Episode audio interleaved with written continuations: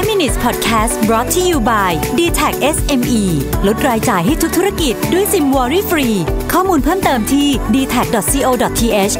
s m e สวัสดีครับ คุณอยู่กับประวิทยานุสาหะนะครับ วันนี้จะมาชวนคุยเรื่องของ Digital First Marketing นะครับแต่วันนี้เอาแบบคร่าวๆก่อนนะเพราะว่าเรา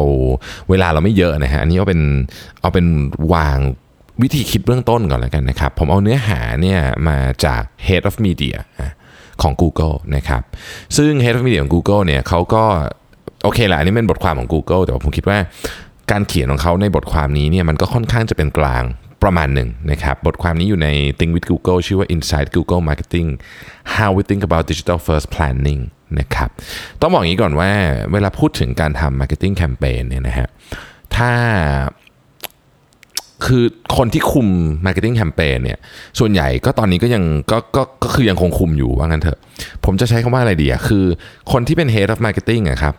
ถูกชิฟตัวเองอะมาจากยุคที่ทีวีเป็นใหญ่จริง ๆ มาถึงยุคนี้ แต่ว่า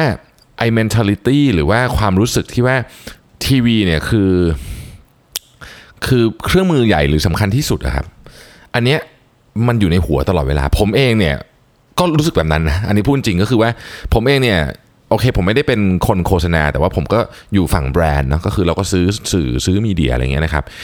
ถึงถึงทุกวันนี้นะคือผมก็พูดถึงเรื่องดิจิทัลอะไรเงี้ยแต่ว่าลึกๆแล้วอะครับมันจะมีความรู้สึกอันเนี้ยเขาเรียกว่า TV first mentality อะมันจะยังอยู่ในหัวเราตลอดเวลาเลย เพราะฉะนั้นผู้บริหารที่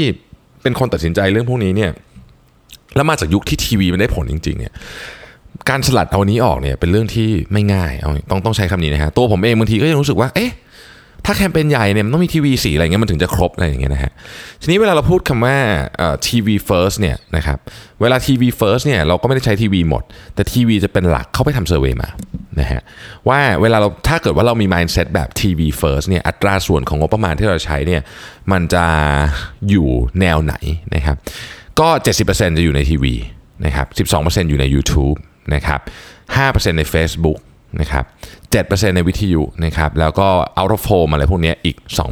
2%แต่ถ้าเกิดว่าผู้บริหารที่อาจจะมาในยุคแบบดิจิ t a ลเฟิร์สแล้วก็คือเหมือนกับว่าออมาปุ๊บเนี่ยทีวีมันอาจจะไม่ได้ effective เหมือนสมัยก่อนแล้วเนี่ยเขาจะจัดเรียงลำดับประมาณนี้ฮะก็คือจะมี YouTube เนี่ยขึ้นจาก 12 เป็น 37% เท่ากับทีวีนะคือก็ยังมีทีวีอยู่นะอันนี้เขาพูดถึงค่าเฉลี่ยนะครับทีวีก็ยังเท่ากันก็คือประมาณ 37%น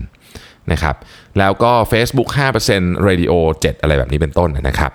ทีนี้เนี่ยตัว Google เองเนี่ยเขาก็สงสัยเรื่องนี้เนาะบอกว่าเอ๊ะจริง ๆ แล้วเนี่ยอะไรมัน work กว่ากันนะครับเขาก็เลยไปทดสอบกับการเปิดตัวสมาร์ทโฟน Pixel 3นะฮะแล้วก็เขาทดสอบง่ายๆฮะก็ 2 อาทิตย์นะครับวิธีการทดสอบก็คือว่า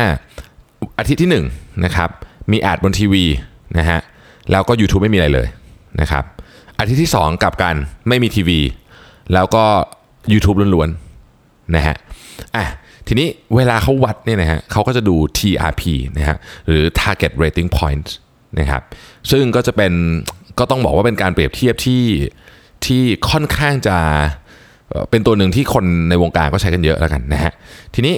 อะ เขาจะ target ใครนะครับมือถือเนี่ย d ดโมกราฟิกมันก็กว้างนิดนึงนะครับก็บอกว่าอะผู้ผู้ผู้ใหญ่อายุ 18ถึง49นะครับทีวีเรตติ้งให้ใครวัดนะฮะทีวีเรตติ้งให้ Nielsen TV Rating เป็นคนวัด ส่วน YouTube เนี่ยเขาไม่ได้วัดเองนะเขาให้ Nielsen Digital Ad เป็นคนวัดนะครับแล้วก็ลองมาดูกันนะครับปรากฏว่าผลทดสอบเนี่ยเเวลาดู TRP เนี่ยนะครับเขาค้นพบว่าการใช้ทีวีกับการใช้ YouTube เนี่ยนะฮะ มี TRP ใกล้เคียงกันแต่ว่า YouTube เนี่ยใช้เงินน้อยกว่า ซึ่งซึ่งซึ่ง TRP ที่ใกล้เคียงกันเนี้ยต้องบอกว่ามันมันมันแสดงให้เห็นว่า reach ของ YouTube ที่เราเคยคิดว่ามันไม่กว้างเท่า มันไม่กว้างเท่ากับ reach ของทีวีเนี่ย อันนี้อาจจะเป็น assumption ที่ไม่จริงอีกต่อไปนะครับ แล้ว ประเด็นนี้มันก็มันก็ทำให้เราต้องมาคิดกันถึงการวางกลยุทธ์ที่เป็นลักษณะแบบสเกลใหญ่ ๆ แบบนี้ คือผมต้องเรียนอย่างนี้นะครับว่าในการทำแบรนด์ที่ที่จะลอนสเกลใหญ่เนี่ยคืออย่างที่บอกครับไม่ว่าจะจะจะจะในมุมไหนก็ตามเนี่ยส่วนใหญ่เนี่ยผู้บริหารยัง